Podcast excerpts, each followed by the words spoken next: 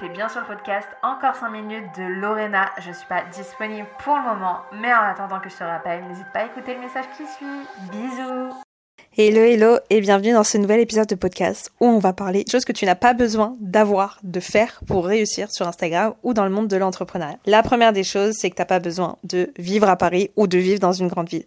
Ça, c'est vrai que c'était une pensée qu'on pouvait avoir, mais il y a peut-être quelques années, donc je sais pas si ça va vous parler, où on pensait que bah forcément, euh, pour réussir dans le domaine du business, bah il fallait être en contact des gens qui sont dans le business. Et pour être au contact des gens qui étaient dans le business à l'époque, il fallait vraiment être avec eux, aller leur parler, les connaître dans les soirées VIP, etc. Sauf qu'aujourd'hui, en fait, peu importe qui tu es, d'où tu viens et si tu connais du monde ou pas, tu peux réussir. Donc t'as pas besoin de vivre à Paris et de connaître je ne sais qui pour réussir dans le monde de l'entrepreneuriat. Une autre chose qui est pas importante, c'est vraiment euh, d'avoir les derniers outils à la mode. Donc t'as pas besoin d'avoir le dernier iPhone, t'as pas besoin d'avoir un Mac pour réussir.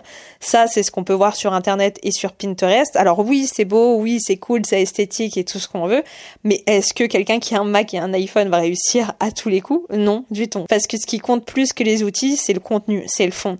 Donc non, ne vous ruinez pas si aujourd'hui votre téléphone marche très bien et que votre ordinateur marche très bien. Je vous en supplie, ne dépensez pas le peu d'argent que vous pouvez avoir pour acheter le dernier iPhone ou le dernier Mac. Une autre chose, c'est que t'as pas besoin d'avoir un lifestyle à la Pinterest pour réussir. T'as pas besoin de te lever à 6 heures. T'as pas besoin de vivre dans un appart qui est esthétique. Bref, t'as pas besoin d'avoir le la même déco que quelqu'un ou le même style de vie que quelqu'un pour réussir. Oui, il y a des gens qui réussissent en se levant à 6 heures, comme il y a des gens qui ne réussissent pas. Et oui, tu peux réussir en te levant à 8, 9 heures. Ce qui est important, en fait, c'est pas, encore une fois, la manière dont tu vis les choses et ton mode de vie, mais c'est ce que t'en fais. C'est vraiment qu'est-ce que tu fais quand tu te lèves à 10 heures? Si quand tu te lèves à 10 heures, tu te mets direct au taf et que t'es hyper productif jusqu'à 17 heures, bah, c'est super. Mais si au contraire, quand tu te lèves à 6 heures, t'es là, tu vas scroller pendant 2, 3 heures et après tu vas regarder une série, un film, bah, tu seras pas productif. Donc encore une fois, ce sont pas des choses qui sont importantes. Tu n'as pas besoin non plus d'avoir 20 ans ou d'avoir des diplômes pour réussir. On a beaucoup ce mythe, même s'il tend à disparaître, et je suis très contente de ça, que bah ouais, si t'as pas commencé avant 30 ans, c'est foutu, c'est mort, euh, t'as raté ta vie, t'as plus le temps, euh, tu vas mourir bientôt. Alors que pas du tout les gars. Enfin, je sais pas quel âge vous avez, mais j'ai beaucoup de personnes qui ont 20 ans, comme des gens qui ont qui sont beaucoup plus âgés que moi, qui me suivent. peu importe en fait euh, qu'ils aient 22 ans ou 40 ans ou même 60 ans, vous pouvez réussir à n'importe quel âge. C'est pas parce que aujourd'hui vous avez peut-être plus de 30 ans et que vous êtes, j'en sais rien, vendeuse à Sephora et que vous voulez changer de vie que c'est impossible. Comme c'est pas parce que vous êtes à la retraite que vous pouvez pas démarrer autre chose. Vous pouvez démarrer à n'importe quel âge. Pour moi, c'est pas une question d'âge, c'est une question d'énergie et d'envie.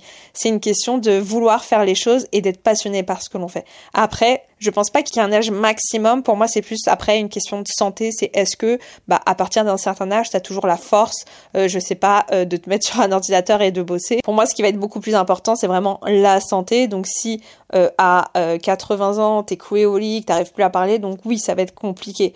Mais tant que t'as la santé, tu peux vraiment commencer et recommencer à n'importe quel âge. T'as pas besoin non plus d'être extraverti pour réussir. C'est vrai que quand on voit sur les réseaux sociaux, on a l'impression que tout le monde bah, est hyper sociable, a une bête de life, hyper extraverti, alors que non. Je sais pas l'image que vous avez de moi, mais moi je suis pas du tout extraverti et j'ai l'impression de donner une image d'une fille un peu extraverti ou alors qui a hyper confiance en elle ou je ne sais quoi alors que c'est pas forcément le cas.